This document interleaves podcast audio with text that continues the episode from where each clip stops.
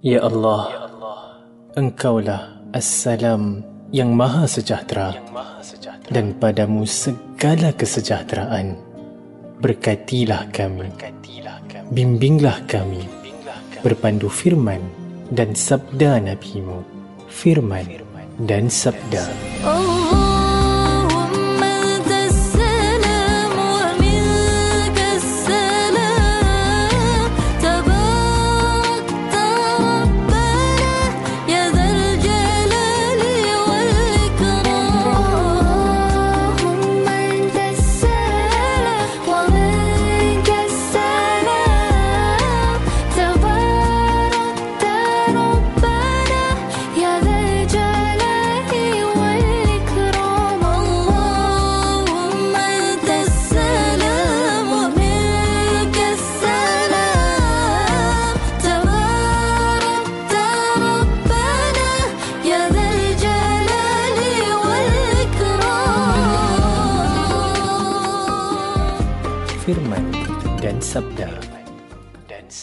Assalamualaikum warahmatullahi wabarakatuh. Salam sejahtera pendengar-pendengar warna yang dikasihi dan dirahmati Allah. Alhamdulillah, segala puji-pujian bagi Allah Subhanahu Wa Taala, Tuhan yang mengatur segalanya. Dapat kita bersama sekali lagi dalam rancangan Firman dan Sabda. Sama-samalah kita berdoa agar Allah mengampunkan segala dosa-dosa kita, dijauhi dari segala wabak dan penyakit dan diringankan ujiannya ke atas kita. Amin ya rabbal alamin. Firman dan sabda dan sabda. Saudara pendengar yang kami muliakan, kita ikuti kini bacaan surah Al-Maidah dari ayat 96 hingga 103 bersama Qari Ustaz Muhammad Zulfadli Abdul Razak Al-Hafiz dan kemudian kita berpeluang pula untuk mendengar tafsirannya. Firman dan sabda. Firman dan sabda. A'udzu billahi minasy syaithanir rajim.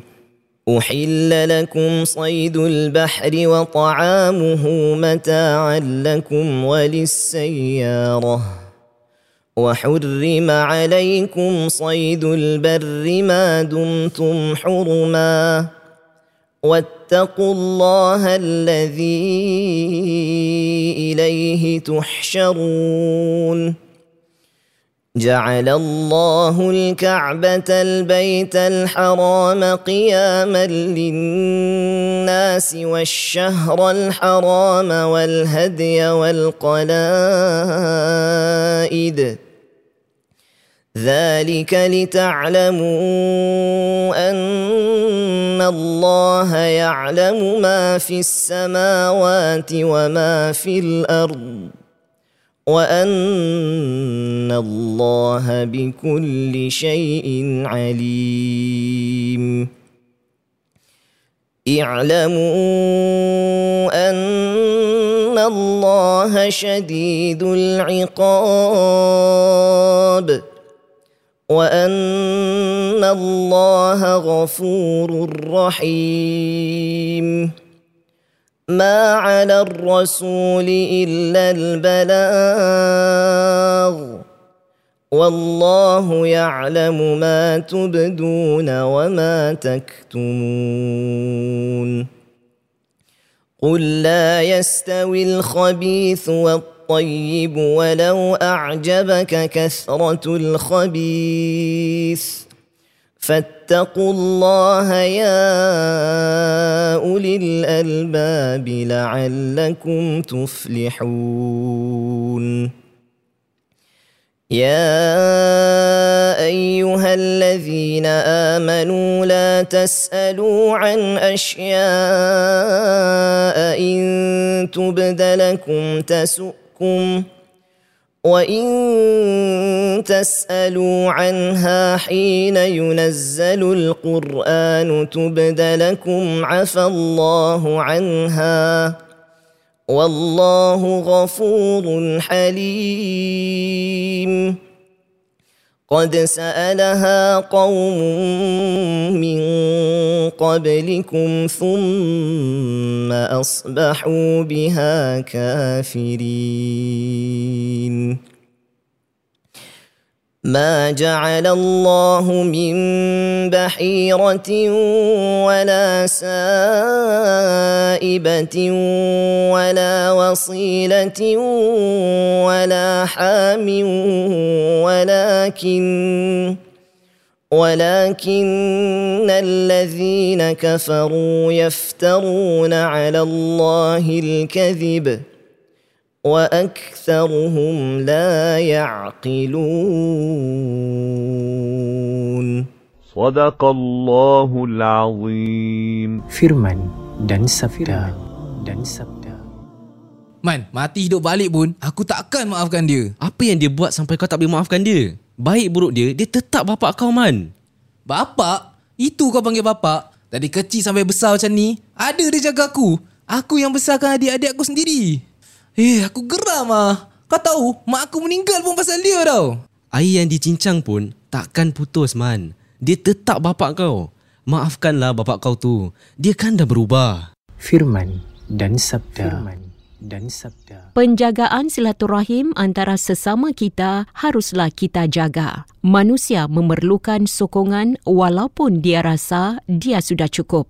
Saudara pendengar yang dimuliakan, memelihara hubungan silaturahim adalah amalan yang sangat dianjurkan oleh Islam dan ia wajib dilaksanakan dalam menjaga ukhuwah serta menyuburkan hubungan sesama manusia. Yang berbahagia, Ustaz Lukmanul Hakim Hadi Mulyono akan memberikan penjelasan selanjutnya. Silakan Ustaz. Bismillahirrahmanirrahim. Alhamdulillahirabbilalamin. Wassalatu wassalamu ala rasulil amin Muhammadin wa ala alihi wa sahbihi ajma'in. Rabbi syrah li sadri wa yassir li amri wahlul uqdatan min lisani yafqahu qawli amma ba'd. Assalamualaikum warahmatullahi taala wabarakatuh. Alhamdulillah segala puji bagi Allah Subhanahu wa taala. Selawat dan salam ke atas junjungan baginda sallallahu alaihi wa alihi wasallam. Para pendengar yang dikasihi dari rahmati Allah Subhanahu wa taala, alhamdulillah dapat kita bertemu kembali di dalam program Firman dan Sabda. Ingin saya sambung perkongsian saya semalam dari surah Al-Maidah untuk pagi ini. Saya akan berkongsi dengan para pendengar muka surat selanjutnya yang telah dibacakan tadi.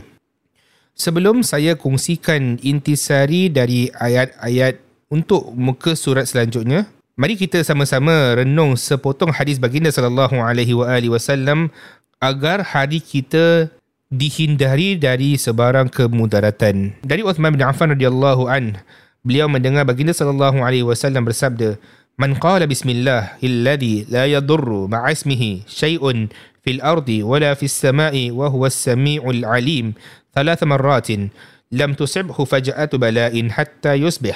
ومن قال حين يصبح ثلاث مرات لم يصبه فجأة بلاء حتى يمسي Maksudnya, barang siapa yang membaca dengan nama Allah yang tidak dimudaratkan sesuatu pun dengan namanya sama ada di bumi atau di langit dan dialah yang maha mendengar lagi maha mengetahui sebanyak tiga kali maka dia tidak akan ditimpa balak sehingga pagi.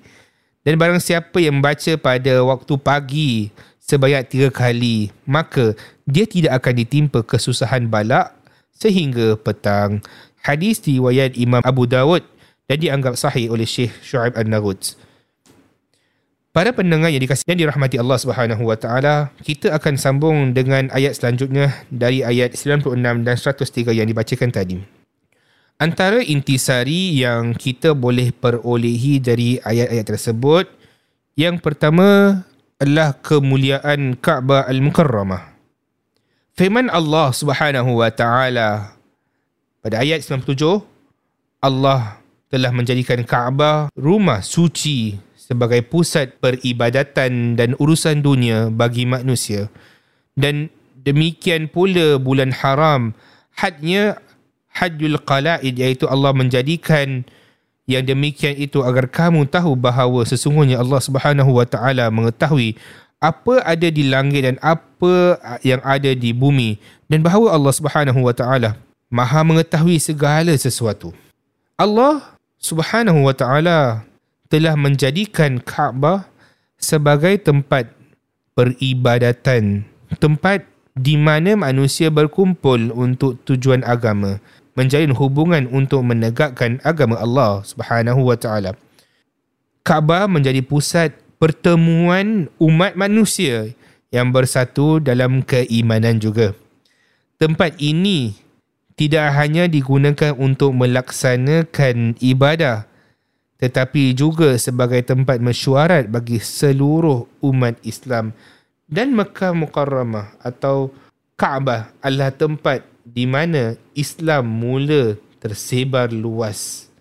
Ini kerana Mekah merupakan tempat berkumpulnya pemimpin dunia di mana mereka dapat mengadakan mesyuarat dan membawa pulang amanat dari khalifah.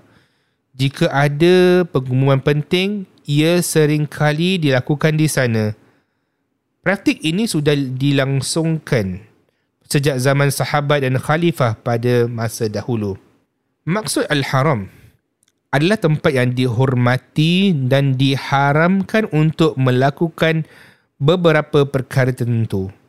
Antara larangan tersebut termasuk larangan membunuh, merosakkan tanaman dan binatang serta melibatkan diri dalam amalan yang bertentangan dengan ajaran Islam.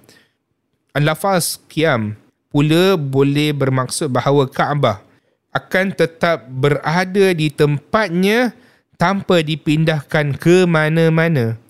Kaabah adalah sesuatu yang kekal dan tidak akan diusulkan untuk dipindahkan ke tempat lain. Kaabah menjadi sumber ketetapan bagi manusia kerana manusia memerlukan sesuatu yang stabil dan tidak berubah-ubah. Kaabah menjadi sumber keamanan bagi mereka yang hendak mengerjakan haji atau umrah. Selain itu, satu aspek yang perlu dicatat adalah peranan penting penduduk Mekah di itu sendiri mereka dihormati di seluruh tanah Arab kerana dianggap sebagai penjaga Kaabah. Dengan melihat kesan Kaabah itu rumah Allah Subhanahu Wa Taala pada manusia, kita dapat menarik kesimpulan bahawa terdapat kelebihan signifikan di dalamnya. Allah Subhanahu Wa Taala menjadikan rumahnya iaitu Kaabah dan membuat manusia menghormatinya di mana pun. Kaabah adalah tempat yang di mana seluruh umat Islam berkumpul untuk menghadap kepada satu arah iaitu kiblat kita. Hal ini bertujuan agar umat Islam dapat bersatu dan meninggalkan perbezaan pendapat untuk bersatu demi Allah Subhanahu wa taala. Di sinilah Islam pertama kali berkembang tempat di mana baginda sallallahu alaihi wa alihi wasallam menerima wahyu pertama dari Allah Subhanahu wa taala dan merupakan tempat yang dipenuhi dengan keberkahan. Allah Subhanahu wa taala menciptakan agar kita dapat menemukan titik persamaan di antara kita menunjukkan persaudaraan di antara sesama manusia dan melupakan perbezaan kita melakukan ibadah seperti tawaf, sa'i, mencium hajar aswad dan sebagainya. Semua ini mencerminkan semangat ihsan, saling membantu dan kepedulian satu sama lain.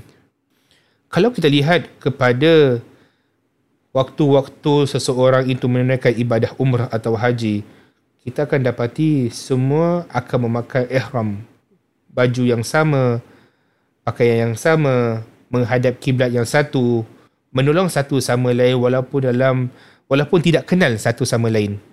Itu adalah tujuan di mana Allah Subhanahu Wa Taala meletakkan Kaabah di situ untuk kita bersatu.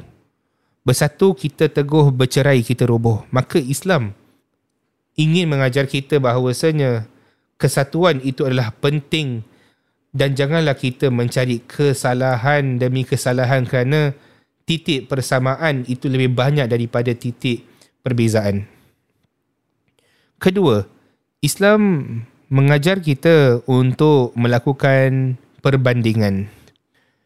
Allah Subhanahu wa taala dalam ayat 100 menyatakan katakanlah tidak sama yang buruk dengan yang baik Meskipun banyaknya yang buruk itu menarik hatimu, maka bertakwalah kepada Allah Subhanahu wa taala. Hai orang-orang berakal agar kamu mendapat keberuntungan. Ayat ini dengan jelas mengajarkan agar kita melakukan perbandingan antara dua hal. Tidak ada masalah untuk mengikut jejak langkah orang lain selama mana ia itu baik dan membawa manfaat serta pahala tanpa memandang dari siapa asalnya.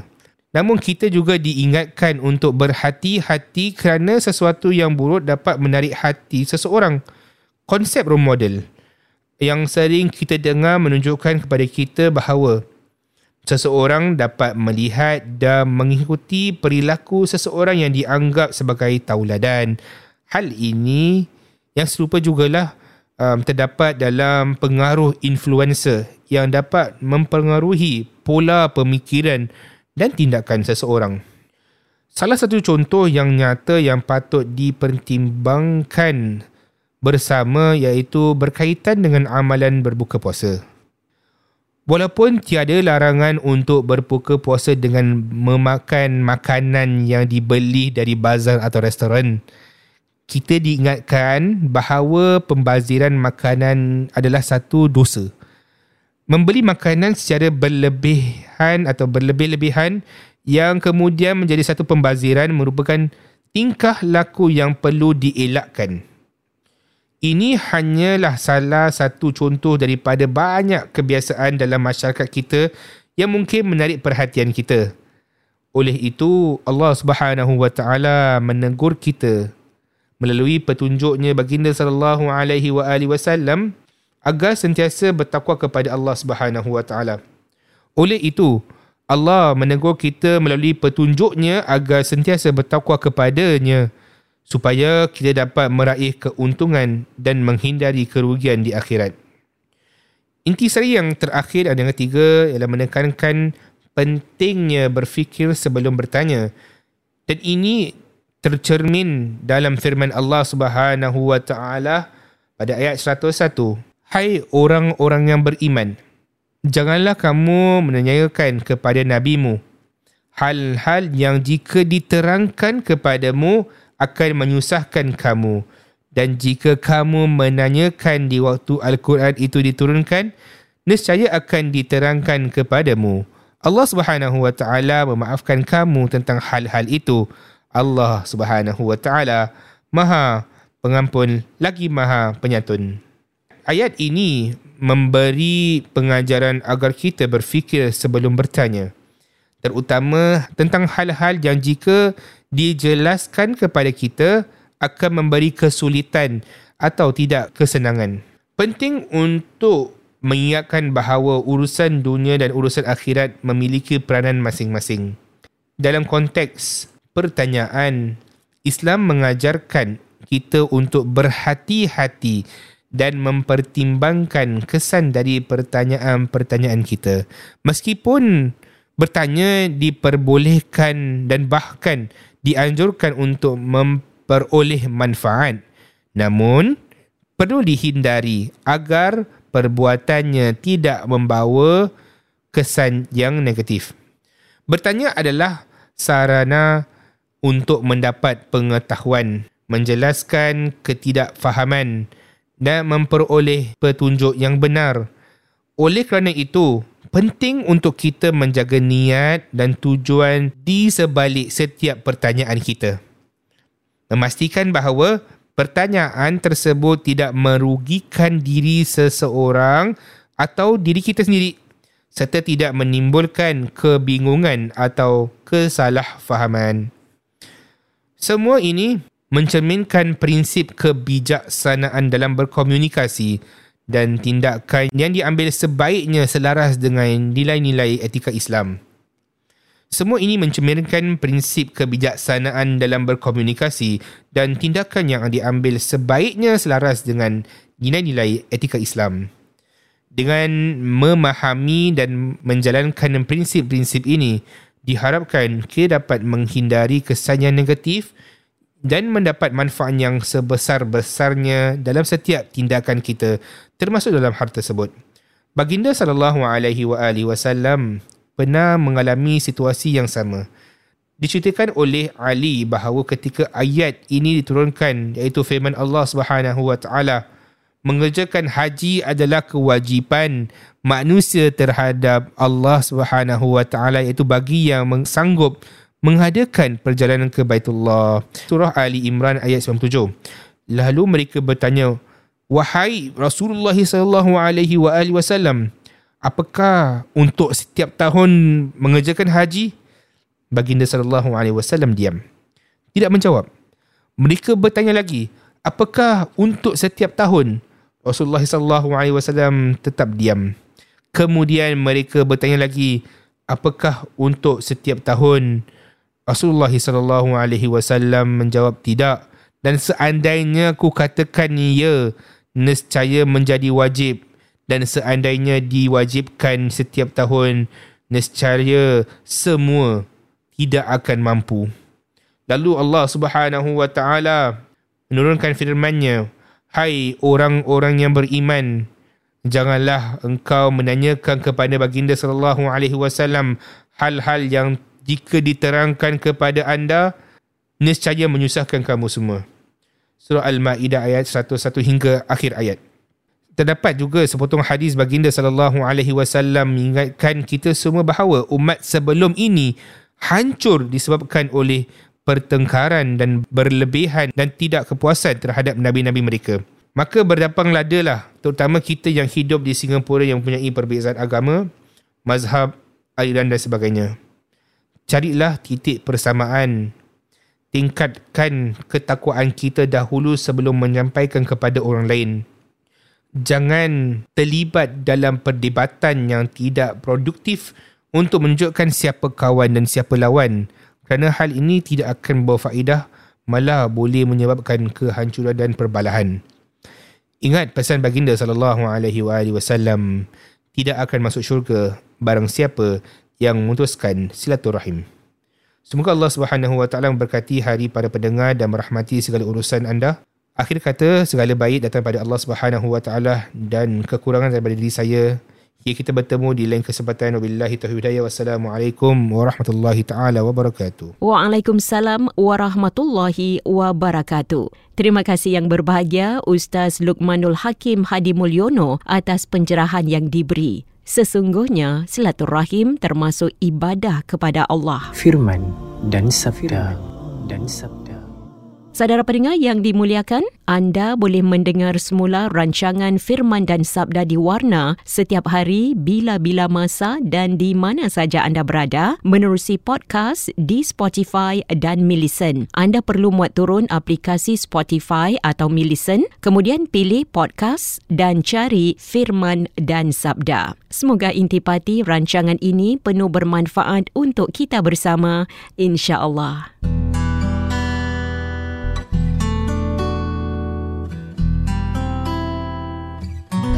سبحان الله وبحمده سبحان الله العظيم سبحان الله وبحمده سبحان الله العظيم سبحان الله وبحمده سبحان الله